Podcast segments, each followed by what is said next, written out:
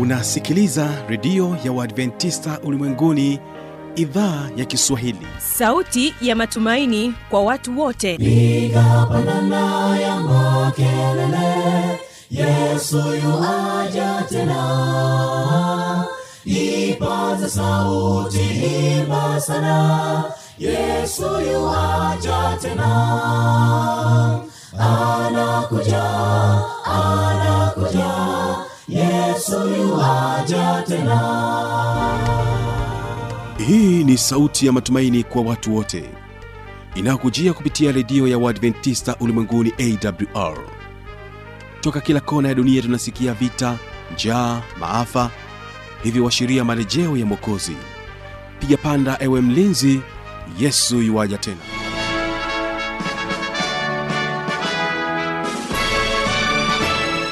Unaitegea sikio idhaa ya Kiswahili ya redio ya Waadventista Ulimwenguni AWR, ikikutangazia kutoka hapa Morogoro, Tanzania, katika masafa ya mita bendi 25. Lakini pia waweza kutusikiliza kupitia AWR Tanzania na AWR Intercity Mbeya. Vile vile tupo katika tovuti ya www.awr.org. Nchini Kenya pia tunasikika katika masafa ya mita bendi 89.7 Kisima FM.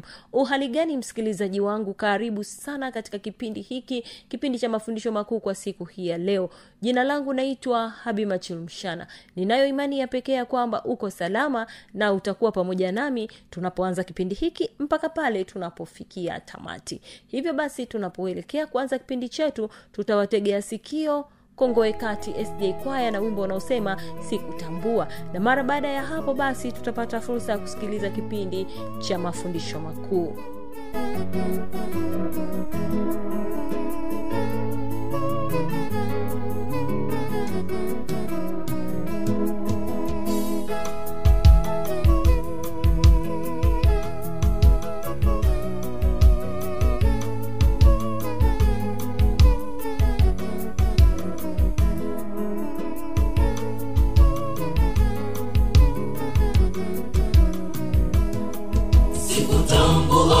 Sikuelewa, niliposimama, nilitangamana na Mwokozi, nikapotea.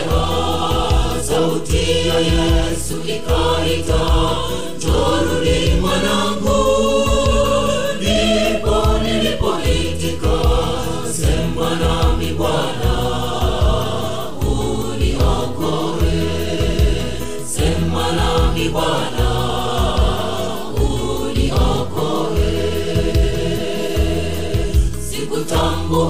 sikuelewa, niliposimama, nilitangamana na Mwokozi, nikapotea. Sauti ya Yesu ikaita, njoo mwanangu. Nilipoitika, sema nami Bwana, uniokoe. Sema nami Bwana, uniokoe.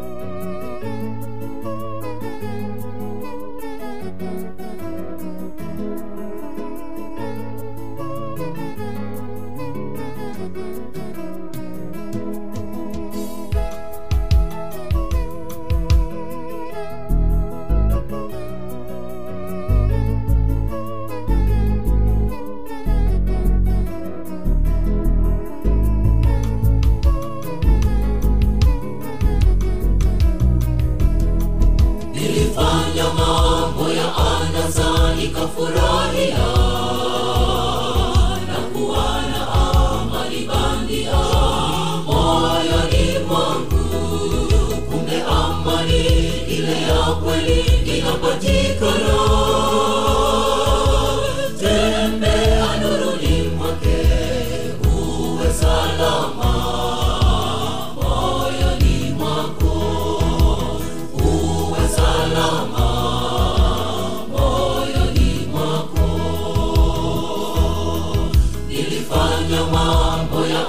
Sani kafurahia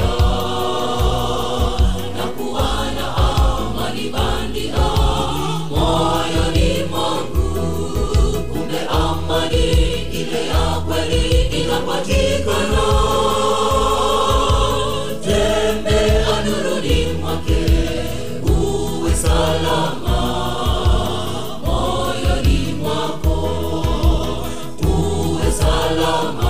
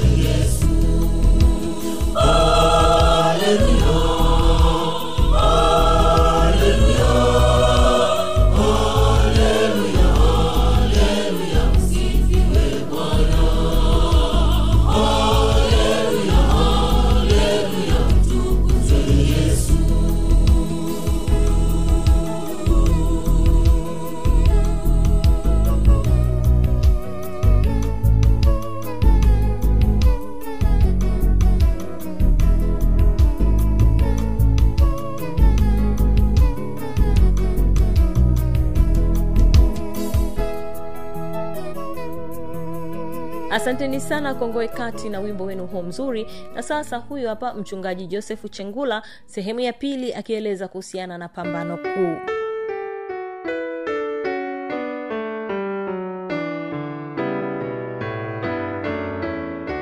Lakini hoja ya kiulimwengu, serikali na sheria ya Mungu. Tunapoangalia katika Yohana wa kwanza sura 3 mstari wa 4, uvunjaji wa sheria ya Mungu ambayo kwa Kiyunani inaitwa anomia, sheria ya Mungu inapovunjwa, anomia, sheria ya Mungu. Mungu ameweka sheria kama vile tunaona katika sheria mbalimbali, nchi mbalimbali kuna kuwa na sheria ambazo zinakuwa zimewekwa kwa ajili ya kuhakikisha kwamba watu wanakuwa watii sheria ya Mungu, wanaitii. Kwa sababu hiyo watu wanapokuwa watii wa sheria ya Mungu kunakuwa na usalama, lakini pia watu wanapokuwa watii kwa sheria ya nchi wanakuwa ni raia wema. Lakini wale ambao wanashindwa kutii sheria ya Mungu wanakuwa wasumbufu katikati ya raia, na hivyo Mungu ameweka sheria yake ili wanadamu waendelee kuishi na hiyo sheria wakati wote. Hiyo ndiyo sehemu ambayo Mwenyezi Mungu anatuhitaji tuweze kuishi na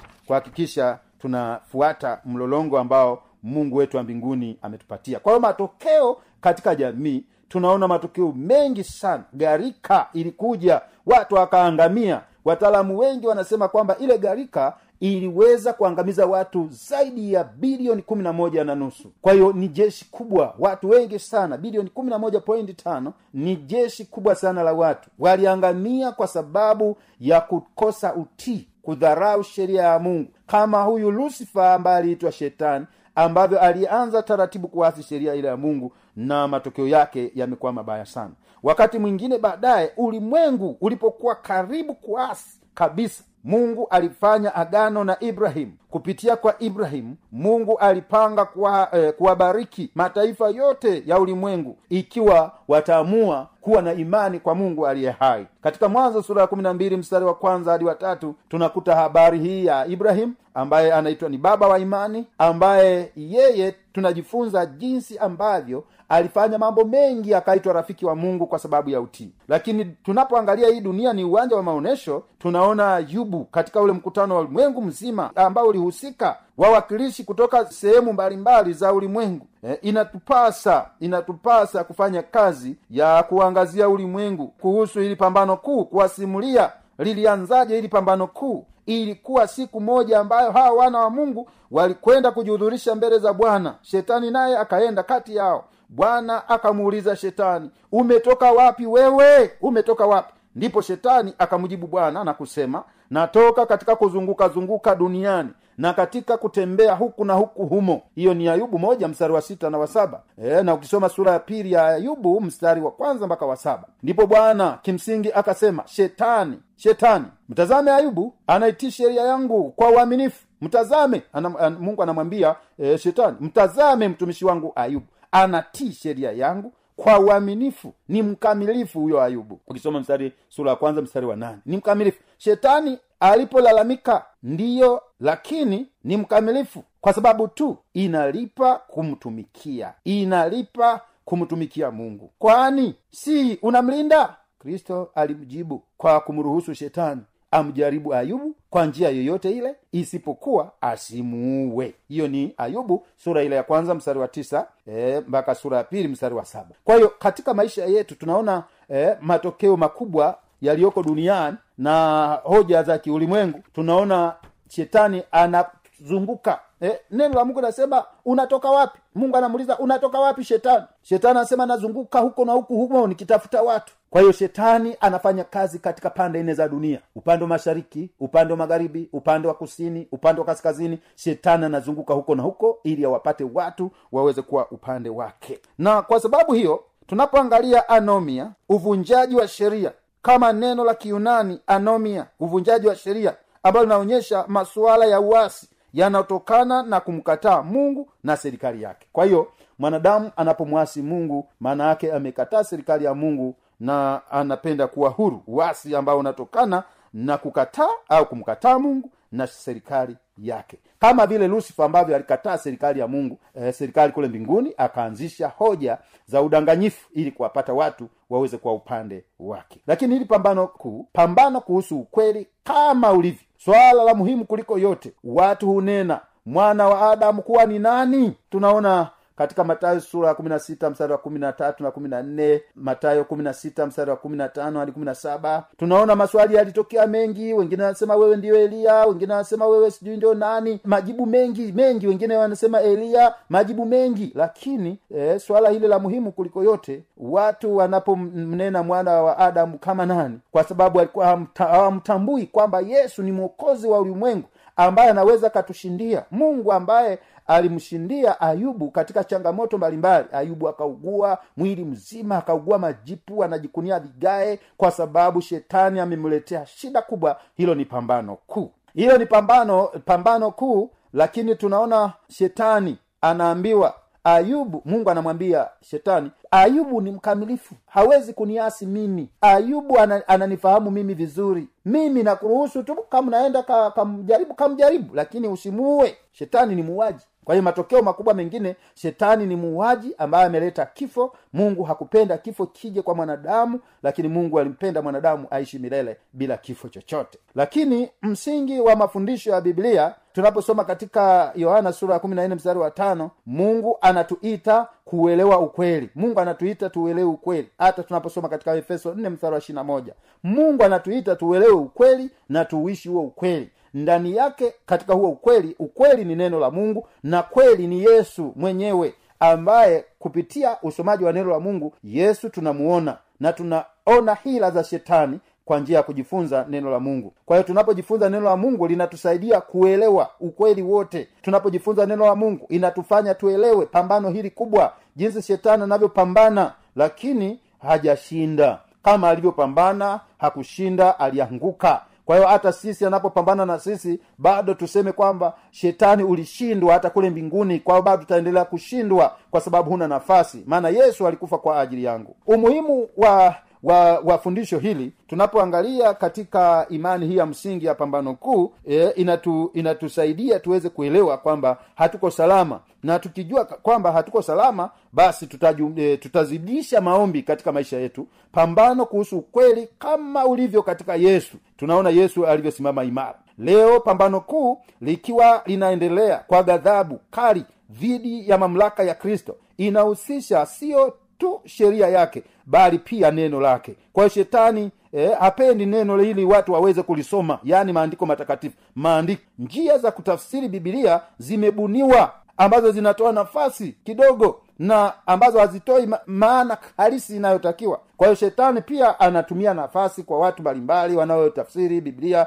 wanaweza kutafsiri vibaya wanavyoona ili shetani apate nafasi watu wasiutii ule ukweli wote. Lakini tunaposoma katika Waefeso 6:12 anasema, kwa maana kushindana kwetu sisi si juu ya damu na nyama bali ni juu ya falme na mamlaka. Fundisho ambalo linaonesha hitaji la kukesha daima. Tunapaswa kukesha daima tukimuomba Mungu atusaidie, tukimuomba Mungu atupe nguvu na ushindi katika maisha yetu ya kila siku. Tunaposoma pia Zaburi 24:8 anasema, Bwana mwenye nguvu hodari, yeye ni Bwana wa vita. Hodari ni Bwana wa vita. Huyo ni Mungu ambaye atatupigania. Tuko katika vita. Kwa hiyo tunapokuwepo katika dunia hii, tuko katika uwanja wa vita, na hivyo tumuombe Mungu atusaidie ili tupate ushindi. Lakini siri ya taabu na mateso. Tunaposoma katika Waebrania 1:9, umependa haki. Neno la Mungu nasema, umependa haki, umechukia maasi. Kwa hiyo Mungu wako amekutia mafuta ya shangwe kupita wenzio.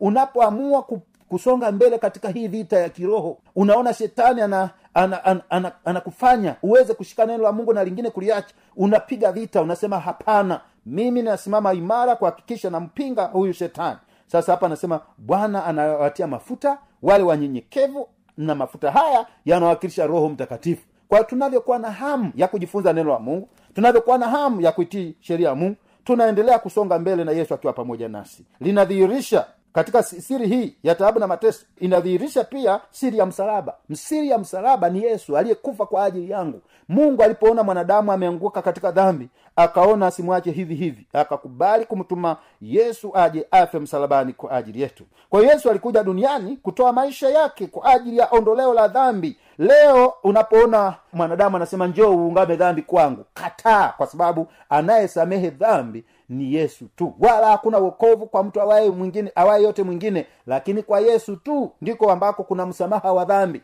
Kwa kifo cha Yesu pale msalabani, Yesu alimaliza kila kitu. Ukiona mtu anasema, au kiongozi wa kanisa au mchungaji au nani anasema leta ungama dhambi zako kwangu, mwambie mimi nataka msalaba. Siri ya msalaba ni Yesu aliyekufa kwa ajili yangu, aliteseka kwa ajili yangu. Huyo ndiye ambaye atakubali msamaha wa dhambi zangu katika maisha yangu. Lakini waraka wa kwanza Yohana 3:8, atendaye dhambi ni wa Ibilisi, kwa Ibilisi hutenda dhambi tangu mwanzo. Kwa kusudi hili mwana wa Mungu alidhihirishwa ili azivunje kazi za Ibilisi. Kwa hiyo Ibilisi anafanya kazi mbalimbali kupotosha ulimwengu. Lakini tunaposoma Yohana Mtakatifu 8:44, neno la Mungu linasema, ninyi ni wa baba yenu Ibilisi, na tamaa za baba yenu ndizo mpendazo kuzitenda. Yeye alikuwa muuaji tangu mwanzo, wala hakusimama katika kweli, kwa kuwa hamna hiyo kweli ndani yake. Asemapo uongo husema yaliyo yake mwenyewe, kwa sababu yeye ni mwongo na baba wa huo. Petro wa 2:2 anasema, neno la Mungu linasema, kwa maana ikiwa Mungu hakuachilia malaika waliokosa bali aliwatupa shimoni, akawatia katika vifungo vya giza vilindwe hata ije hukumu. Kwa hiyo hata malaika walioasi ambao walimtii Lusifa kule mbinguni, na wenyewe waliangushwa. Theluthi nzima ya malaika wakatupwa duniani kufanya kazi pamoja na shetani. Lakini Mwanzo 3:5 kama nilivyosoma, kwa maana Mungu anajua ya kwamba siku mtakayokula matunda ya mti huo mtafumbuliwa macho, nanyi mtakuwa kama Mungu mkijua mema na mabaya. Ndivyo uongo wa shetani ulivyo. Yaani shetani anasema mkila matunda Mungu aliona mtakuwa kama Mungu. Kwa hiyo mule tu na hamtakufa. Ndio kazi ya shetani, maana ni baba wa uongo. Lakini ile Mwanzo 6:5, Bwana akaona ya kuwa maovu ya mwanadamu yamekuwa makubwa duniani, na kwamba kila kusudi analowaza moyoni mwake ni baya tu siku zote. Lakini Mwanzo sura 7 mstari wa 17 na 22 na 23, ile gharika ilikuwako juu ya nchi siku 40, nayo maji yakazidi yakaeleza ile safina ikaelea juu ya nchi. 22, kila kitu chenye pumzi ya roho ya uhai pwani mwake kikafa, kila kilichokuwako katika nchi kavu. Ayubu 1 mstari wa 6 tunasoma, ilikuwa siku moja ambayo wana wa Mungu alienda kujihudhurisha mbele ya Bwana na shetani akahudhuria. Lakini tunaposoma katika Yohana 14 mstari wa 6, Yesu akamwambia, mimi ndimi njia na kweli na uzima, mtu haji kwa baba ila kwa njia ya mimi. Yesu ndiyo kimbilio letu la pekee. Kwa hiyo tunapaswa kumkimbilia Yesu, maana ndiyo mwokozi wa ulimwengu. Waebrania sura ya 2 mstari wa 14, basi kwa kuwa watoto wameshiriki damu ya mwili, yeye naye vivyo hivyo alishiriki yayo hayo, ili kwa njia ya mauti amharibu yeye alikuwa na nguvu ya mauti, yani Ibilisi. Kwa shetani hana uwezo, anaharibiwa. Uwezo wa Mungu unaharibu nguvu za Ibilisi katika nyakati zote. Mathayo 28:20, na kuwafundisha kuyashika yote niliyowaamuru ninyi, na tazama mimi nipo pamoja nanyi siku zote hata ukamilifu wa dahari. Hapa tunajifunza jinsi ambavyo uwezo wa Mungu ni mkuu na jinsi ambavyo Mungu atatusaidia katika maisha yetu. Hatuko peke yetu, tuna ushindi kupitia kifo cha Yesu pale msalabani.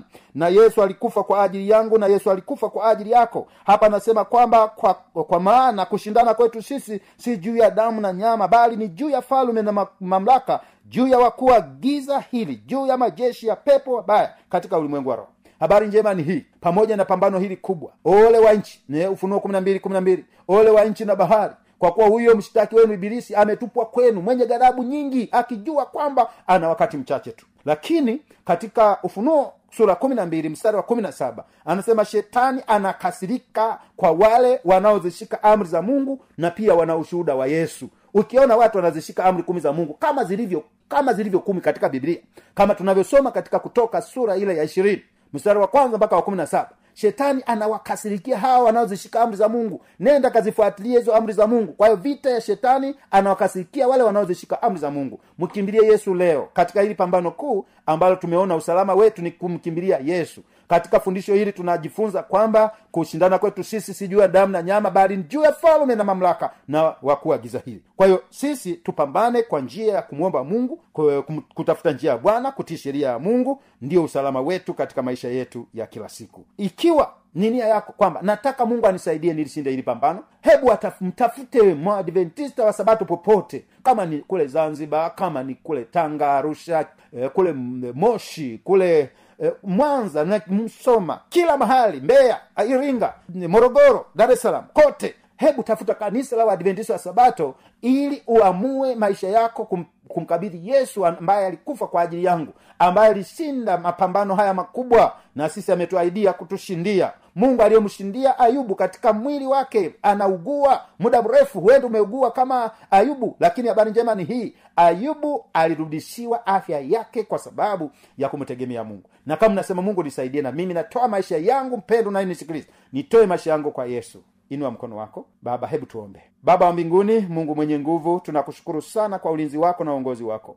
Baba, asante kwa ajili ya msikilizaji wangu mpendwa ambaye amekuwa pamoja nami katika kipindi hiki cha kujifunza juu ya pambano kuu. Baba, tumejifunza kwamba pambano hili ni kubwa, maana lilianzia mbinguni na limeshuka kwetu hapa duniani ili shetani apate wateja watakao kuwa upande wake. Bwana, tunaomba Bwana tusaidie, tupatie ushindi. Bwana, tunaomba tuwezeshe kwa msaada wako, tushinde nguvu za Ibilisi. Tunaomba tusaidie, tushinde kila kitu hapa duniani, tujipatie nafasi ya kuokolewa. Asante kwa ajili ya mtumishi wako ambaye anahangaika alipate kanisa aweze kubatizwa. Baba, naomba msaidie aweze kubatizwa. Neema yako naomba iwe pamoja naye, msaidie mshinde Ibilisi ambaye anamwambia subiri. Bwana, tunaomba kama ni sasa hivi tunasalimisha maisha yetu kwako, kwa jina la Yesu, amen.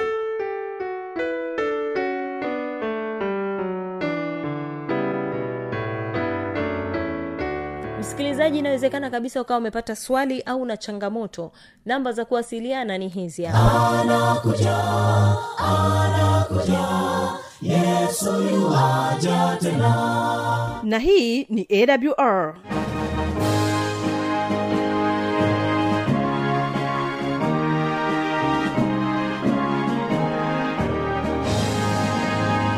Radio Adventista Ulimwenguni AWR, sanduku la posta 172, Morogoro, Tanzania.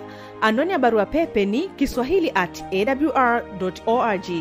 Namba ya mawasiliano simu ya kiganjani 0653570814, na pia unaweza kuwasiliana nasi na idhaa ya Maasai kwa nambari 0769986355.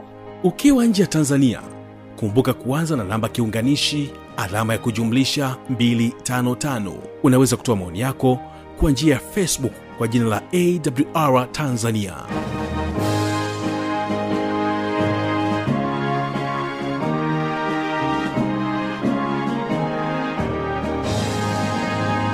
Na kwa kufikia hapo, sina la ziada. Tumefika tamati ya kipindi hiki kwa siku hii ya leo. Mungu akubariki sana.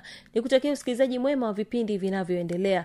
Kesho kitakuwepo kipindi cha muziki na wanamuziki, pamoja na kile kipindi cha maneno yaletayo faraja. Usipange kukosa. Ninapoondoka studio na kuacha na wimbo kutoka kwao Kongwa Ikati SDA Choir, na wimbo unaosema tulistahili kufa. Jina langu Habima Chilumshana.